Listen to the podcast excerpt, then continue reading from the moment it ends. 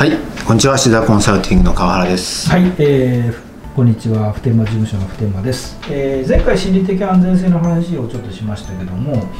実際にまあこういうその仮説検証を回していったりそれからまあ新しいことをやったりもしくは場合によってはこう会社を変えていくといういろんな営みをこうしていく上で、まあ、ちょっと気をつけておきたいことみたいな話をちょっと今日してみたいなと思ってます。あの川原さんが今までこうやってきたあの例えば新しいことやりましょうとか何かはい変えていきましょうっていう、多分そういう取り組み多分それからコンサル多分言うと思うんですけど、はい、やっていく時にこう特に気をつけてた、まあ、これが結構重要だなと思ったポイントって何かありました、そうですね。まあいわゆるまあ改革っ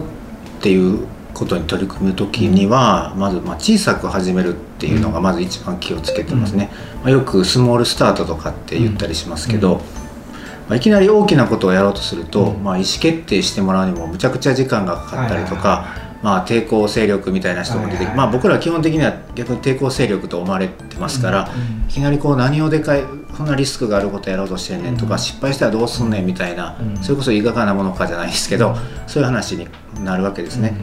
だからまずはあのもう失敗してもあのもうかすり傷程度のことからやってみる、うんはい。で、えっとうまくいけばあの横に広げていけばいいじゃないっていうことをやりますね。うそれがその例えば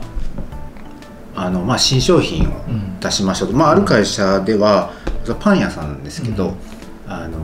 まあ、そこは大きなパンっていうのが売りだったんですね、うんそれをあの小さくしようっていうアイデアが持ち上がったんですけどね、うん。あの1個でかいんじゃなくて小さいの3つ入ってる方がみんな嬉しいでしょと、うん。でもいやうちはでかいのが売りなんやと。そんなんやらへんみたいな話で、コンセプトがとかブランド化みたいな話になったので、うん。ちょっと1店舗だけやらせてくださいと、うん。であの不評やったらすぐやめますからと。うん。いうことでまず1店舗で期間限定でやってみたんですね、うん。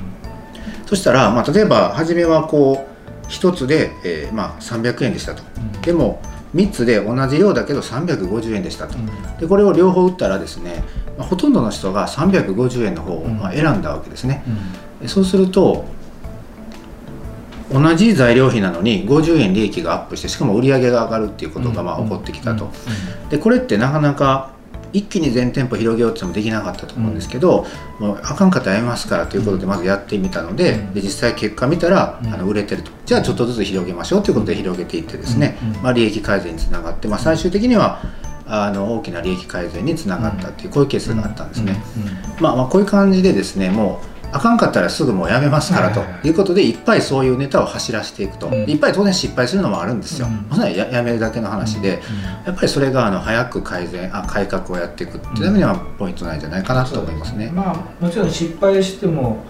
あのそんなかすり傷の程度でいくしまあ成功したらじゃあそのめちゃくちゃでかいリターンなのかととても、ん。そのリターンはでかくないですよね、はい。それでもこうあえてやるっていうのはなんか意味があるんですか？ねそうですね。まずやっぱりあの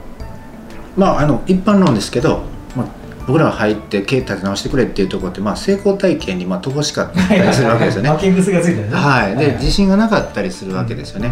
うでそこにですね大きな改革を行ったフルってやるぞってみんなやっぱりひるむわけですよね、そこをやっぱりこう、まあ、小さくても、うん。まあ、成功ができたっていうふうになれば、うん。まあ、自信になるわけですよね、うん。そうするとちょっとムードが、変わってくると、うん。あのそうするとじゃあちょっとこんなんをやってみようかあんなんをやってみようかってアイデアがまあ出だして、うん。まあ、その改善のサイクル改革のサイクルがまあいい方に回っていく、はいはいはいムードも変わっていくってなるので、うん。うん。まずやっぱムード作りですよね。そうですね。あの阪神のねも元監督野村さんもやっぱり、まあ、ちょっと弱小チームっては失礼なんですけど、うん。弱小チームこそ初戦が絶対勝たなあかんって言ってたじゃないですか、うん。やっぱまずは俺たちいけるかもしれんっていうムードを作るのが大事だと思うんで、うん。まあまあ、それをやりっていうやりたいっていう狙いもありますね。よくあのムードを作るっていうとこうなんか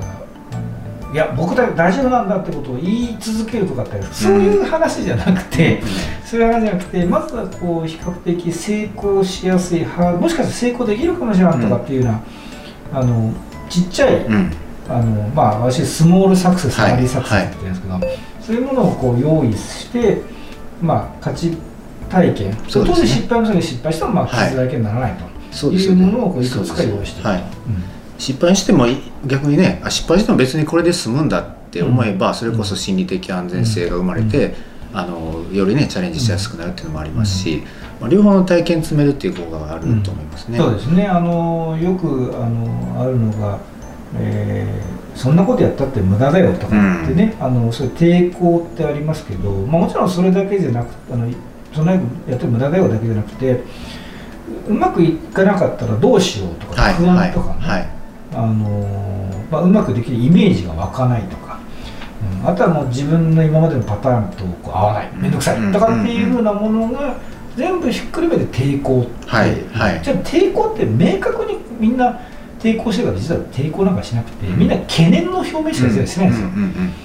よくねいかがなものかっていうさっきのいかがなものかの話ですがいかがなものかっていう人に対してじゃあ反対ですか、って言うといや私は反対はしてません。はい。はい。はい、はい、あそうですよねあのそうですよねこう突きつけると意外となんかねそうそうそう。そういうもう意思決定されてるってことでいいんですかっていうと、うん、いやそんなことは言ってないみたいな。そうそうそう。だから私結構合意に進める時は「あのあということで反対なんですね」って聞いて「はい、いや反対だあじゃあやりましょう」とかって進めたりするんですけど要は、うん、あの決めるっていうことを嫌がってるとか、もしくはあの面倒くさいとかあとはまあ自分がなんかできなさそうだとかっていういろんな、うん、まあ感情ですよこれ。感情みたいなものが混ぜこぜになってこう抵抗として出る。と、うん、ただ単純に抵抗で当然理由が必要ですから抵抗だけじゃ理由が必要なんでや当然言われるから言われるんでそれっぽいことを言って過ぎないです、多くは感情を発端とすると。いうものが結構あってでも感情で反対しますなんて言いませんから、うん、そうですね、うん、多分ちょっと話飛ぶかもしれないですけど、うん、あの子やっぱ人間がこうサバンナに住んでた時の記憶があるんじゃないかと思ってて まあその人にとってはもう1個のミスがもう食べられたりする、落ちたりとかなるじゃないですか。多分基本的にやっぱあのリスクを恐れる人たちが多く生き残ってるんじゃないかと思うんですよね、だからやっぱり今でも失敗したらもうあかんっていうのがすごくあると思うんですよ、でも今って別に失敗したってまあどうってことないし、むしろ失敗していかないとね、うん、ダメじゃないですか,、だそこはやっぱりちょっとこう仕掛けを作らないと、うん、多分ほったらかしにしといたら、うん、もう守り守りになっちゃうんじゃないかなっていう気もしますよね。そうですね。やっぱりあの間違えちゃいけない失敗しちゃいけないもしくは、ね、炎上しちゃいけないというのもあるんですけどやっぱりそこはあの、えーまあ、ちょっと期待難しいことで期待値理論っていうんですけどあの、ねローリスクはねローリターンなんです。はい、はいハイリスクはハイリターン以上それだけです、だからローリスクハイリターンは絶対ないと、かというと、えー、まあローリターンでそのまま続けるのであれば別にまあどうぞと、ただし、まあ、あの生き残るためには今の現状も生き残ることは不可能ですと、うん、だけどやっぱりなんかチャレンジしなきゃいけない。と、どう考えてどの会社ってもう試行錯誤でなきゃいけないんですよ、でそこをなんか変にこうこりくり回してこうやるのじゃなくてちっちゃいしてこうたくさん作っていって、うんうん、でその結果が巻き癖がだんだんなくなって、うん、あれ俺たちもできるかもしれねえぞみたいなことを感じて成功につなげていく。というようなことは結局必要なのかなと思いますね、うん、これいきなり雰囲気を作るとかってなんかよよくわかんない。飲み会するとかね、はいはい、そうじゃないんですよ、はいはい、まあ、今飲み会できませんけど、まあ、決起大会も必要でしょう。飲み会も必要でしょう。でも例えばあのそういうちょっとでもいいチャレンジしてみてできたらめっちゃみんなで喜ぶというのをたくさんこう、営みとして繰り返していけばあの私はあのもっともっとできるかもしれないっていう自信もついてくるので、結果的にいい雰囲気になり、うん、っていうことができるのかなと思いますけどね。そうですね、まあ実体験でねやっぱ成功しないとなんかいくらなんかお前はできるって言い続けられてもできないですからね。はい、よくなんだっけあの緊張したら手に人っていうものが飛び込んだとかあの落ち着くわけなんかないんです、これは成功した人間が実は場数でやっぱやるしか方法なくて、人間はこう見たもの聞いたもの体験したものを信用しませんからね、そうですよね。だから本当に試合改革っていう、まあ、ある意味試合をしたことない人にいきなりこうなんかねあの決勝戦いみたいなこと言っても、いやまあそれは練習試合からやるでしょうみたいなね。そそれだけの話ですよね。